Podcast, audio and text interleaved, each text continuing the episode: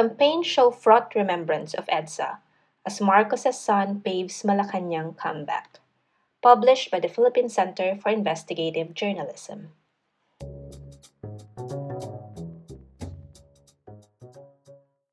Hi, I'm Carmela Fonbuena. I'll read to you what I wrote about the commemoration of the EDSA People Power Revolution in the campaign trail.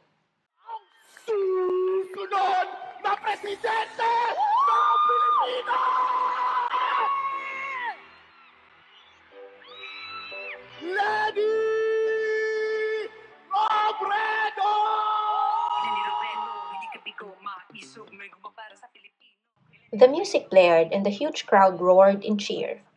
Many shone lights from their mobile phones as the pink truck of presidential candidate Maria Leonor Leni Robredo entered the Iloilo Sports Complex on the night of February 25. Her campaign rally in the vote-rich province in central Philippines mastered an impressive crowd of 40,000, according to estimates.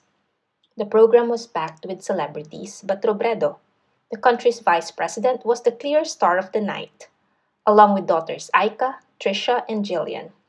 Together, they jammed to the live performance of rock star Ely Buendia, whose mini concert bookended the event.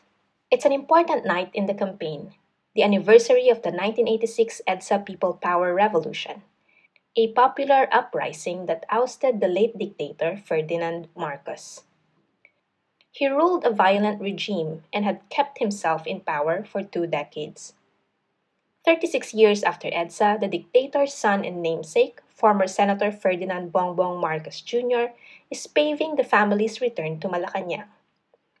He enjoys the support of majority of voters, 60% versus Robredo's 16%, based on the latest Pulse Asia survey. Buoyed by loyalists who have rejected, forgotten, or have no memories of the brutality of his father's regime. According to human rights group Amnesty International, up to 70,000 people were imprisoned, 34,000 were tortured, and 3,240 were killed during the Marcos dictatorship. A low crowd turnout in Iloilo would have dampened the legacy of the 1986 People Power Uprising and the campaign of Robredo, who gets support from the EDSA forces. Iloilo delivered, and it was no surprise. In the 2016 vice presidential election, Robredo got 573,729 votes, compared with Marcos's 94,411. It's the bailiwick of Liberal Party Senator Franklin Drilon, who delivered 30 billion pesos in government projects in the last 15 years, based on his own declaration. But Robredo will need to work hard to maintain this vote margin on May 9. She is supported by Iloilo Governor Arthur Defensor Jr. and Iloilo City Mayor Jerry Treñas. But members of the Garin, Biron, and Tupas political clans have expressed support for Marcos. On the campaign stage, Robredo honored the memory of EDSA by calling upon the voters to master the same strength that toppled a dictator in 1986. Naaalala ko ang pagkakapit-bisig para madaig ang takot at pangamba. Ang pagkakaisa, ang pag-asa, ang nag-uumapaw na pagmamahal sa kapwa at sa bansa na pumuno sa mga kalsada. Ganito pong enerhiya ang muli nating binubuhay ngayon. Ganitong lakas ang muli ninyong ginigising. Robredo defeated Marcos in the 2016 elections by less than 300,000 votes. She said she was not discouraged by her survey numbers. She has managed to draw big crowds since the start of the campaign on February 8, encouraging her supporters.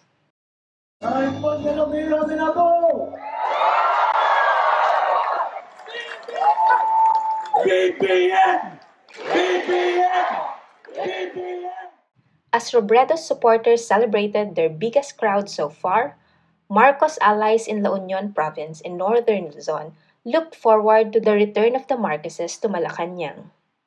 La Union representative Pablo Ortega declared victory for Marcos before a crowd wearing red. the campaign caller of Marcos. February 25, ang demo-demonstrate naman na iyan, ito sinungaling di Manila. For this crowd, democracy icon Corazon Aquino, who restored the country's freedoms after the fall of the dictator, is the villain in the EDSA story. People have realized, Ortega claimed, that the country was better under the Marqueses. Ma-realize kita tao, Filipino, nga puro kasinungalingan, puro pang daddadain, timbagbaga na may panggap ti Marcos. In reality, the economy was in shambles when Aquino took over from Marcos in 1986, said Ronald Mendoza, Dean of the Ateneo School of Government. Nagtatanong kasi yung marami, bakit gusto niyo bumalik kay Marcos? Eh, palpak yung ekonomiya na yon. Kung titingnan nyo, iniwan na nga natin yon until, ano eh, until today eh. So kung babalik tayo doon, the economy was in shambles in 1986. We fixed that slowly. Ang problema, kulang yung inayos natin. And it has resulted in high inequality. Ortega also hyped the inclusion of former Senator Gregorio Honasan, a key player in the EDSA revolt, in the Marcos ticket. He regretted it, he said. Harry Roque, a human rights lawyer, also joined the Marcos ticket. He was once vocal about the grave human rights violations committed during the Marcos regime. He also supported efforts to institutionalize the indemnification of victims of Marcos's martial law. Bago ang lahat, nagpapasalamat po ako. The La Union rally brought Marcos back to his home turf, the so-called Solid North, after a swing in the Visayas where he came face to face with protesters during one of his rallies. The following day, on February 26, Marcos barnstormed neighboring Pangasinan province. He got his biggest vote haul in 2016 here 832,711 votes, compared with Robredo's 265,016. The fraught remembrance of EDSA on the campaign trail showed a nation deeply divided over a historic event that was admired by the world. The problem, according to world boxing champion and presidential candidate Senator Manny Pacquiao, was the EDSA spirit was lost due to corruption that prevailed despite the fall of Marcos.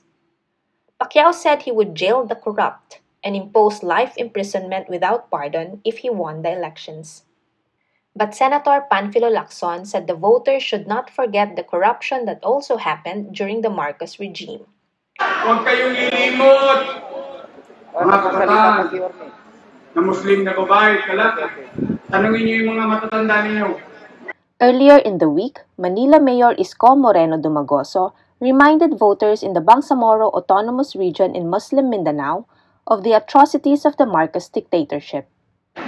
Alam natin, naging madugo ang nakaraan noong 1974, noong 1981, sa buhay ng mga Muslim dito sa Mindanao. At some point in time, yung iba sa inyo, lolo ninyo, tsuhin ninyo, kapatid ninyo, hindi pa natatagpuan hanggang ngayon. The rise of Marcos more than three decades after EDSA has been attributed by his critics to a massive disinformation campaign, particularly on social media, where his supporters pushed a revisionist version of martial law history and covered up the legacy of his father's brutal dictatorship. It is a propaganda campaign reminiscent of his father's propensity to also peddle lies about himself to create a myth of superiority, said 2003 Ramon Magsaysay awardee and PCIJ founding executive director Sheila Coronel in a lecture on Marcos's martial law on February 26. Coronel cited the fictional Maharlika story that linked the late dictator to noble datus or chieftains of the pre-colonial age and portrayed him as Malakas of the Filipino creation myth. He also claimed to have 28 war medals, declaring himself as the most decorated Filipino war hero. But he got most of these medals by lobbying for them when he was already in public office. If Marcos has such a hold on our collective imagination, it is in part because of the lies and half truths he and his courtiers have told over and over again until they were accepted as fact. It is because they have sown so much confusion over the facts so that even now truth seems elusive. The Marcoses have been at this since 1935. Let me say this again. The rewriting of history did not begin after the fall. This myth making is one reason why today many believe we are at the cusp of a second coming, the second Marcos coming, the zombie apocalypse. Traditional media have launched fact checking efforts to correct lies that continue to spread during the campaign. But as trust in news organizations has eroded through the years, voters have resorted to unreliable sources for information on the candidates. A newly released social weather station survey found that 69% of Filipinos viewed the problem of fake news to be serious. There's about 10 weeks left in the campaign period. Marcos's rivals are racing against time to change voters' minds. February 25 is a non working holiday in the Philippines, but President Rodrigo Duterte never attended the EDSA commemoration rites and merely issued official statements prepared by staff. If Marcos wins, who is to say if the historic event will be celebrated at all in the future? Robredo's crowd was defiant. This is not the last EDSA. We will fight for the people, read a placard in the Iloilo crowd. There was a small crowd, too, of Robredo supporters that marched on the streets of La Union's capital city, San Fernando, earlier in the day. Robredo's campaign has turned into a crusade.